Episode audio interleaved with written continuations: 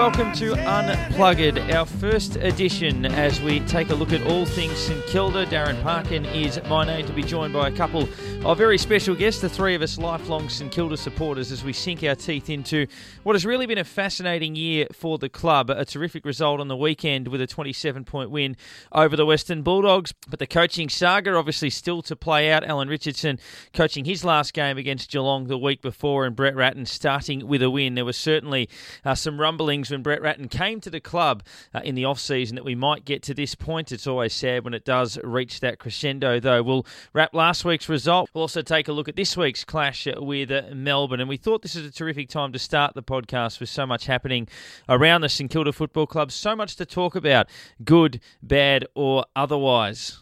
We'd love your involvement week to week on this. You'll be able to email us, tweet us, and uh, join us on Facebook, and we'll give you the details of all of that a little bit uh, later on. It is a place for all things Saints, and hopefully, we'll have a little bit of fun along the way. Darren Parkin is my name, one of uh, three lifelong St Kilda members we have with you on the panel today. Aaron McGrath, the first, will welcome, who's been a member for about 5,000 years. And H, nice to have you with us. Um, 25 years. So, 25 years. Yeah, getting on there, long, as what they say, long suffering. But that's everyone. Yeah, we should we probably should have just called the podcast that. I think that would have uh, that would have summed it all up. Nick Splitter joins us, likewise, lifelong Saints fan, can catch some of his work as well. It's Stats Insider, running the numbers on a lots of different things as well. And Nick, thanks for uh, jumping on. This should hopefully be a bit of fun. Yeah, thanks, mate. Thanks for having me. Well, without further ado, we'll kick it off with our match focus.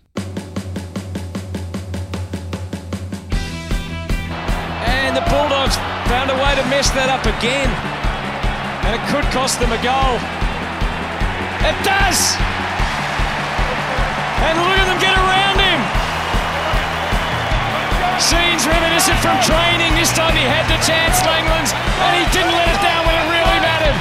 That's why Brett Ratten gave him the chance. Well, a terrific result first up for Brett Ratten 17 14 116, defeating the Western Bulldogs 14 5 89, with uh, Membrey and Lonie kicking four goals apiece. A 27 point result, and the first time the club's kicked 100 points since round 17 against the Blues uh, last year. And Nick, a fantastic full stop on what was a really tough week for the club. Yeah, it was. It's, uh, I mean, like you said, we, we talked about launching this last week. It would have been a a good week to launch, given the yeah all all the news. Richo gone, Ratten in, um, but I suppose you, you, can't complain doing your first episode after a win. It's always, uh, as you said, the, the buzzword. is, it's pleasing, pleasing to get a win. Now, H, you were there. Um, the atmosphere, 21,000, probably a, a, smidge disappointing, but um, it was probably a relief to see St Kilda break the shackles like that. Yeah, I expected a few more there, though, but um, seven goals the first, or six goals in the first quarter, 11 scoring shots to one got our grade up and about, and just followed on from there. That everyone got into it. Everyone's really, really liking what they were seeing in front of them. Um, great change, and we'll see whether it flows on to another week or not.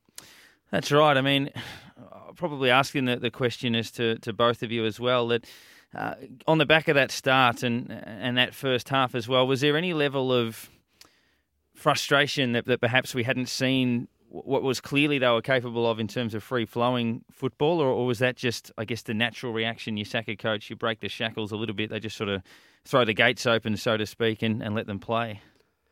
I think they oh. told them, yeah, just to play the way, look forward, I think, because a lot of the one thing I did notice was compared to a lot previously, they weren't looking back as often.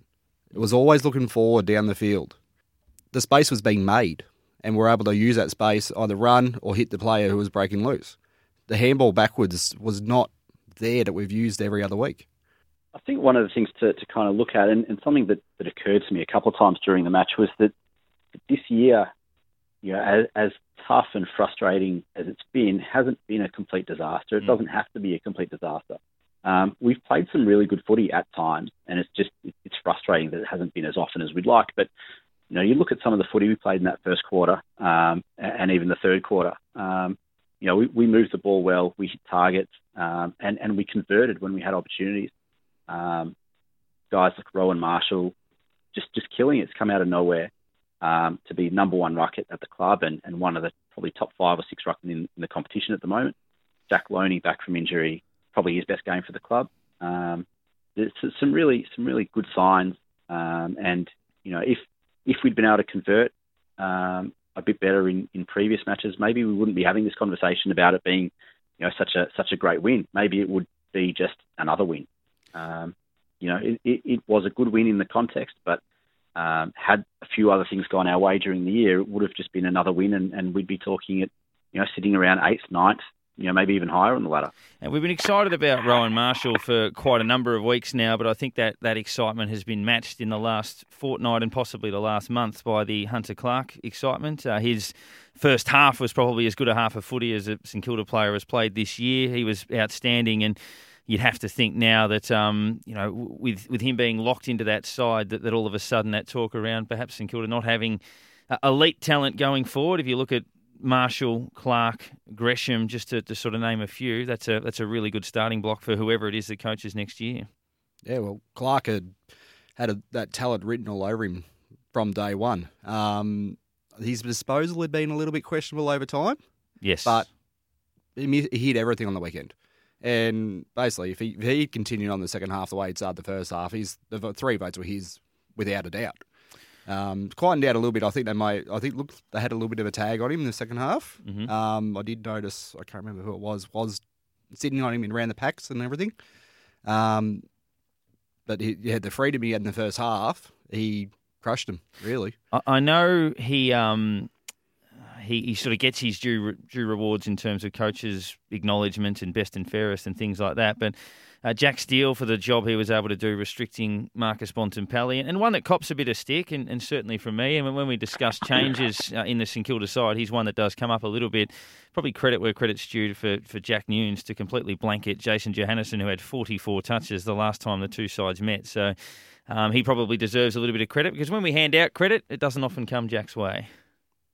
No, I think you know. I, remember listening to the official Saints podcast a couple of weeks ago when uh, when Jack Steele was a guest um, on on the podcast, and one of the things that he said was this year, and even late late last year, when he moved into that that really kind of defensive midfield tagging role, was that it, it simplified the game for him, and it made him a lot easier to focus on on his job at hand, and um, he's kind of kind of amplified that into being able to win his own ball and kind of push the team forward as well. But I think something similar happened to to Jack Newnes on the weekend as well. It kind of really narrowed his focus. He knew exactly what he had to do. Um, you know, you, you, didn't expect him to be as damaging moving the ball forward, but you know that, that he's got the ability to do it. Um, but I think it really seemed like he, he knew what he was out there to do, and he did it um, and, and played his role for the team, and, and you know it was a really important one.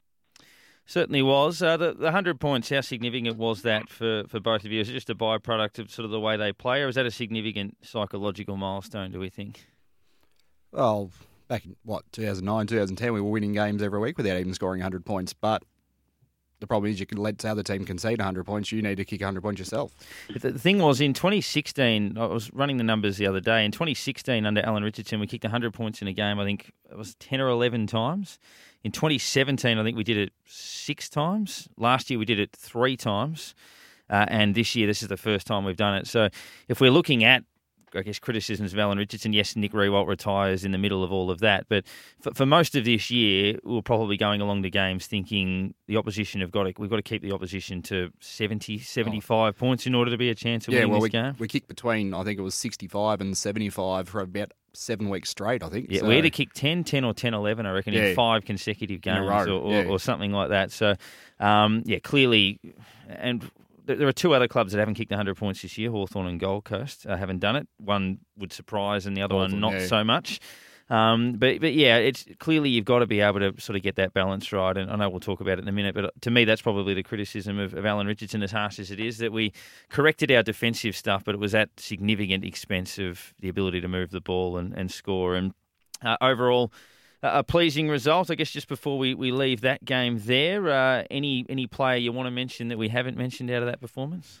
Uh, probably Matthew Parker. As much as he didn't have much of the ball, yeah, his his attack at the contest liked it. Yeah, put the ball to the ground and it fell to our crummers in the forward line. Mm-hmm. He, I reckon, he ran through three contests in about three a three minute stage there, and we ended up with the ball every time.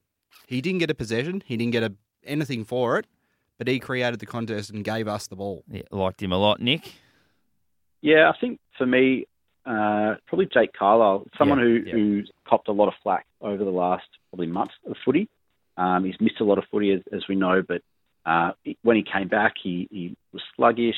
Um, his disposal was off. He was obviously very rusty, but I thought last, I thought the, the, the weekend was his, his best game so far, um, and really looks to have cemented that key back role, um, cutting off the uh, opposition forays forward, um, but also being able to distribute you know, either by hand or foot was was really clean with the ball, and um, he, he's a really important player for us. And I think people can underestimate the impact not having him there in the lineup um, can, can have on us, and, and has had on us uh, this year. Um, he just looked really solid, really solid.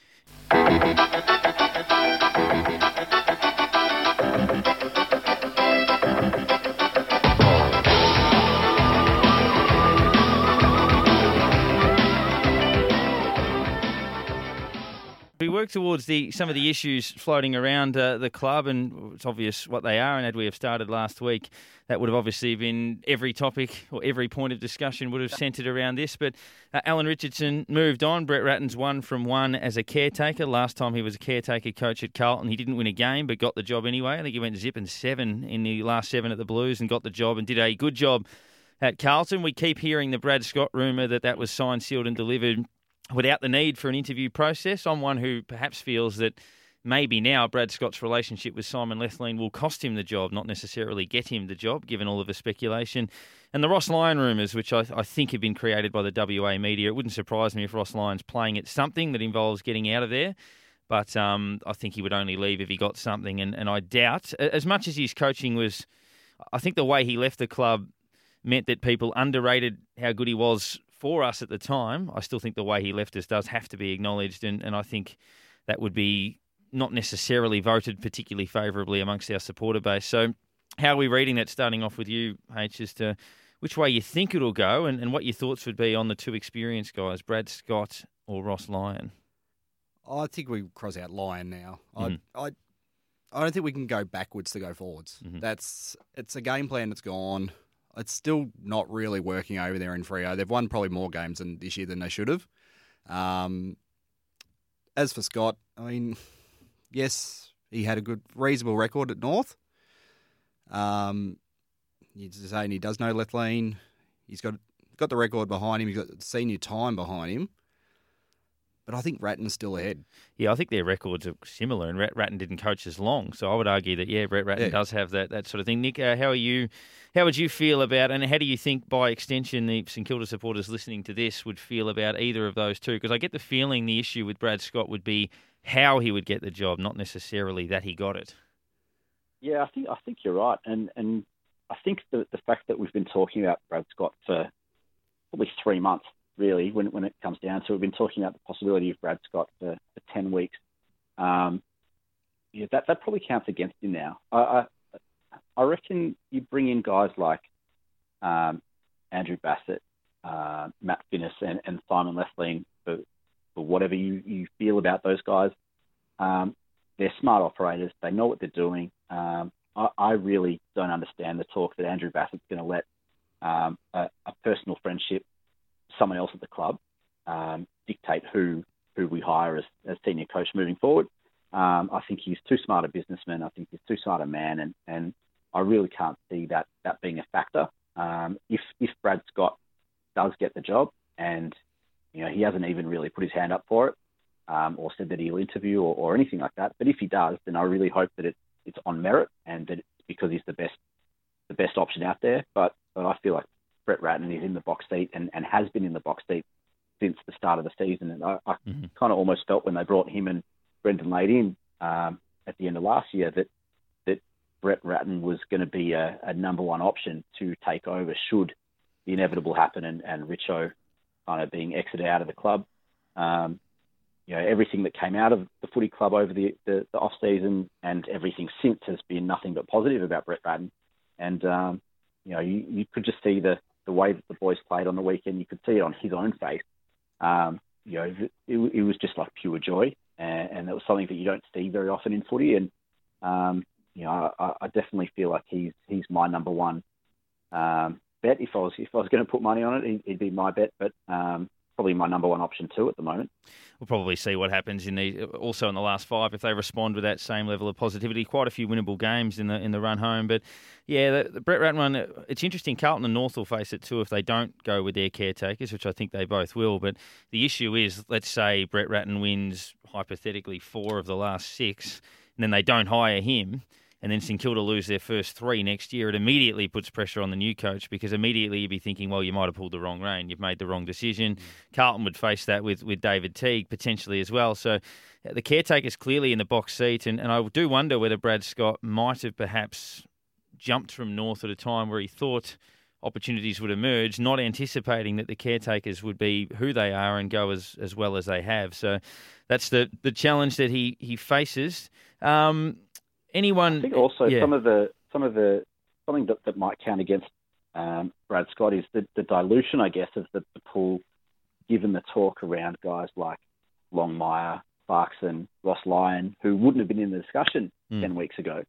Um, you know, even Malthouse, Malthouse throwing his hat in the ring potentially, um, and and Bost and some other guys that that you know we, we weren't really talking about um, at the time with, with Brad Scott, and, and he might have thought that you know he could kind of take some time off for the next couple of months, and then you know hopefully for him walk into a, a role at a new club and, and everything be fine and dandy. But um, I, I think maybe some of that impact has been lost by a the, the results with, with the caretakers, but also some of these more experienced guys uh, being spoken about as options, whether they're realistic or not. Um, you know, they've been talked about, and all of a sudden, it's not it's not just on who's Brad Scott going to choose. Um, it's who are these clubs going to go with. Yeah, um, and St Kilda genuinely believe that they were in with in for, in the hunt for Luke Beveridge as well. I mean, obviously the, that that might have forced the Bulldogs' hand a little bit, but the club genuinely believed that they were a live chance at, at that. Uh, about a week ago, obviously, when, when that was all sort of floating around, you can obviously cross that name off the list. And, and Luke Beveridge signing on with the Western Bulldogs, he had that connection with the Saints. I guess before we leave that, there, uh, Alan Richardson uh, it would have been fresher, obviously, last week. But the, the reaction, uh, whether the weekend changes anything like that, but starting with you, H, obviously reflecting on his time, did St Kilda pull the rein they had to pull on that one? Well, he had a tough run, really, when you look at it. Yeah. Injuries killed him, mm. one thing. Um, he did the best with what he had, um, but it just wasn't going the right direction. Basically, six years, it didn't. It was a bit stagnant. It wasn't moving in the right direction to where we really wanted to be. Something fresh has to come in, change it up, give us something new, new direction, and aim for the new five-year plan if that's what they're looking at. Nick. Yeah, it is. It is a tough one. I think, like I said earlier, this this year, if you look at it in the right light, this year doesn't have to be a disaster. No, it doesn't. Um, and, and I don't think that Richo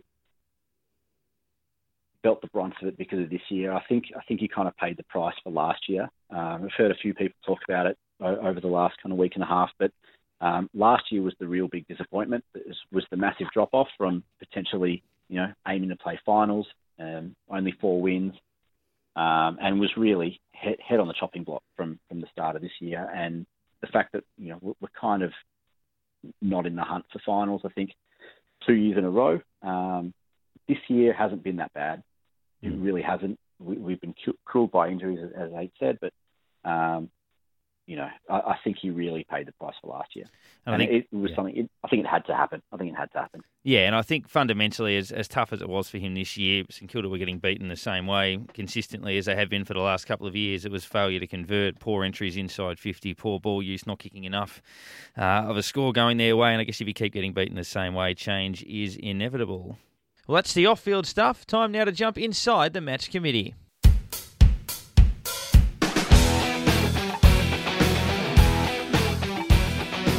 Hi, Saints fans. Welcome to the round 19 injury report ahead of our game against Melbourne at Marvel Stadium on Saturday night. There are a few positive stories for several players this week, so let's get to it. First up, Jimmy Webster just needs to get through training this week to make himself available for selection. He's been running really well and has started training, so it'll be great to have Jimmy back out on the ground. Dan Hannebery's been back into training, so he just needs to get through training on Thursday to ensure his availability. He was really close last week, but pending any issues this week, he will certainly put his hand up. And further good news Josh Battle should be available this week, pending all going well at training. Josh has been really important to us this year, so it'll be great to have him back in the side. Dave Armitage unfortunately uh, received a head knock on the weekend playing for Sandringham, so he's in the hands of the doc. He'll have to undergo further tests this week to ascertain his availability for selection. Just some good news for those who have been following the progress of our injured players. Jack Bytel has recovered from his back surgery. He's lifting fully in the gym. He's been running out on the track and he's now joined in training fully. So he's progressing really, really well. He's obviously on the long term injury list, so he will play next year. So that's the injury update from Saints physio Andrew Wallace with some really positive news on Webster uh, Battle and obviously Dan Hannebery. Another concussion, obviously, in there for David Armitage. It's been a wretched run on that front for the Saints. And Good to see Jack Bytel up and about uh, and ready to hopefully start next year's pre-season full swing. As we turn our attention to this week's clash with Melbourne, the Saints uh, and the D's. Saturday night, it used to be a, fortress for St Kilda. Saturday night games at Marvel Stadium, they were practically unbeatable for six or seven years. It, it's been a good matchup for the Saints for a number of years, the, the D's, and they're, they've been competitive at times, but, but obviously haven't been able to generate results. And I think the markets, probably speaking from a bias point of view, the markets have got this one around the wrong way. The D's are relatively short favourites at about a dollar fifty ish. I think St Kilda probably should be favourites in this game, and I'd be pretty disappointed if they if they couldn't muster a result. But but there is that whole factor of you know bouncing back second week under a under a new coach. But uh, I think there should be reason for confidence, particularly if. Uh, Jack Viney doesn't get up, hey? Yeah, I did see this afternoon the odds had come in a bit actually.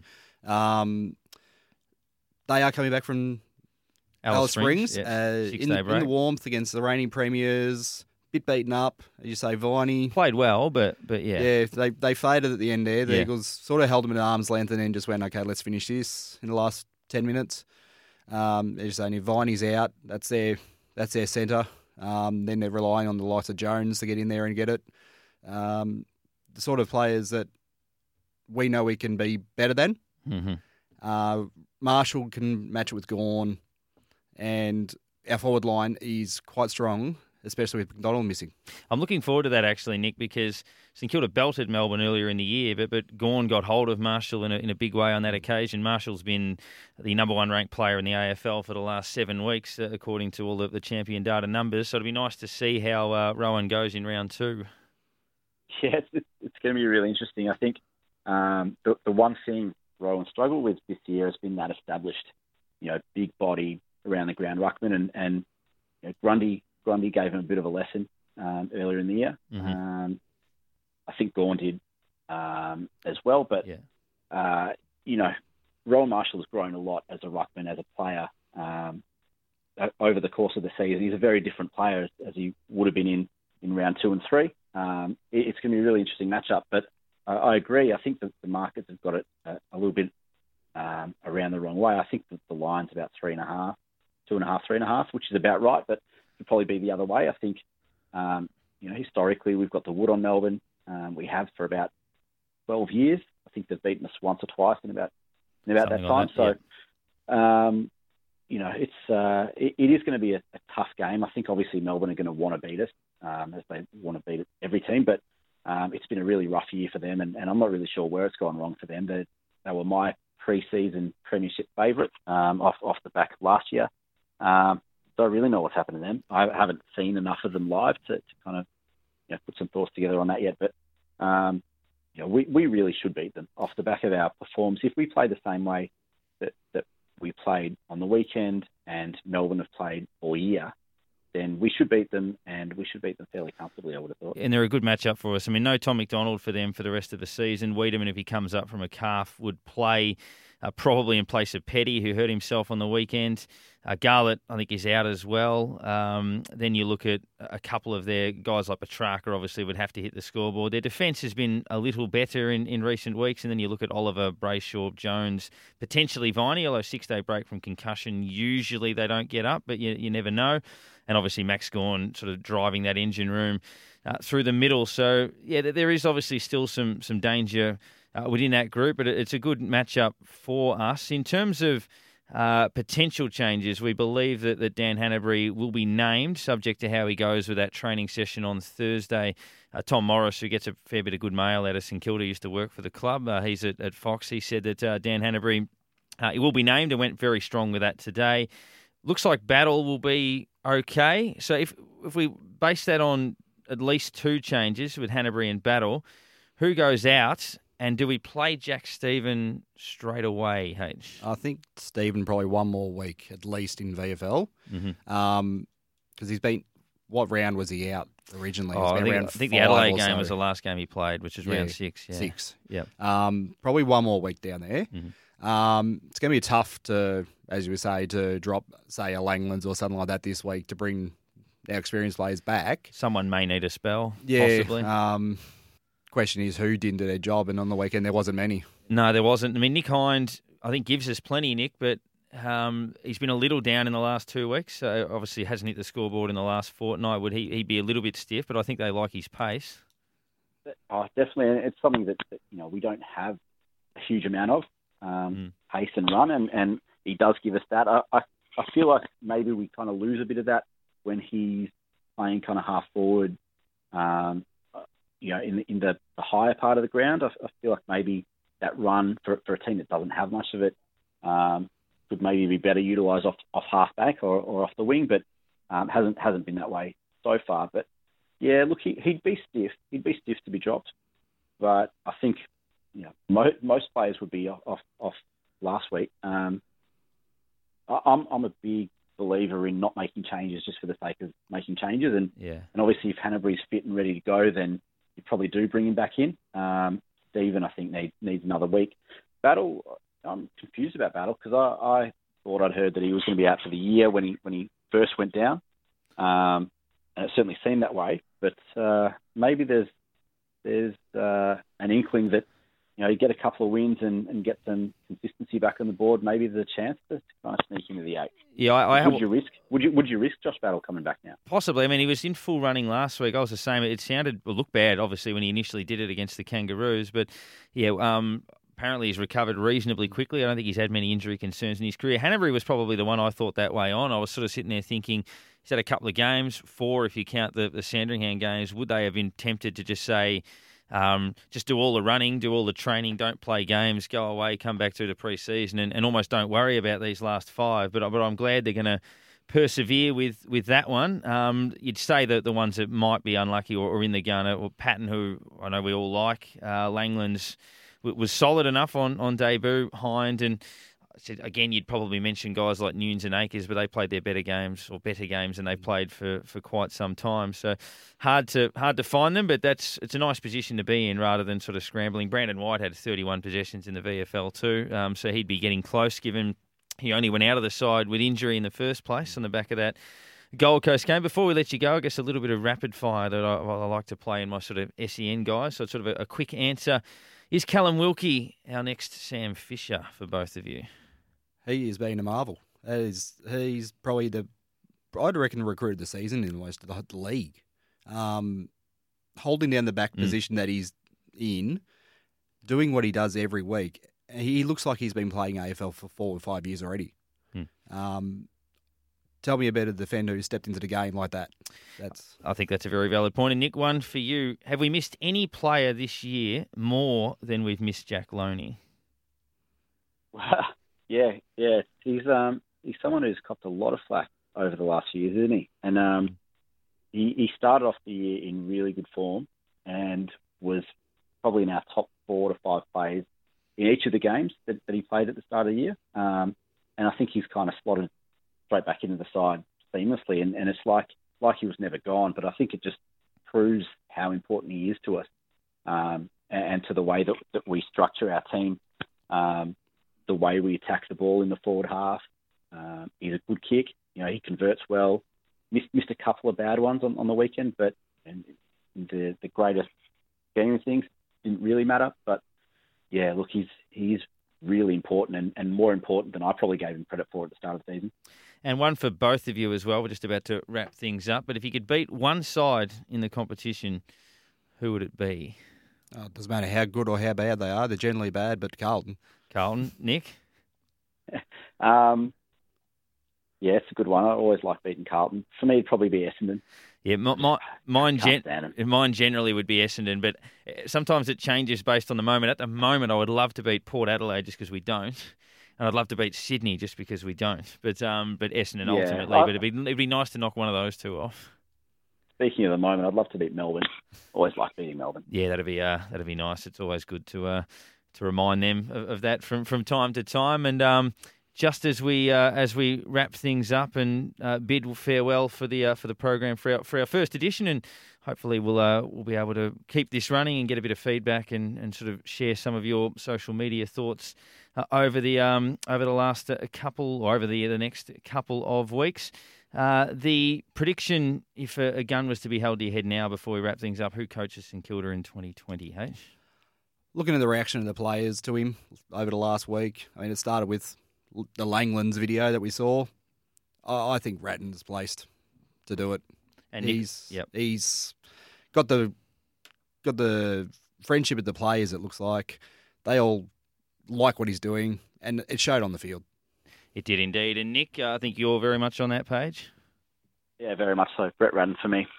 Yep, Brett Ratten for me as well. And we'd love to get your thoughts and contributions weekly for our podcast as well. For any thoughts on the weekend's matches or content or the like, you can send us an email unpluggered at gmail.com, at, at Twitter at unpluggered, or via Facebook, facebook.com forward slash unpluggered. Uh, we're also keen to get plenty of special guests on the program. We'll be joined throughout the course of our podcast series by several former Saints, the likes of Aussie Jones, Justin Koschitzke, Nick Dal Santo, etc. Will be special guests on the program from time to time as we analyse all of the key thoughts, including in the off season a look at draft and trade strategy. That's it, our first edition of Unpluggered. We'll be back again next week, hopefully wrapping our eighth win of the season.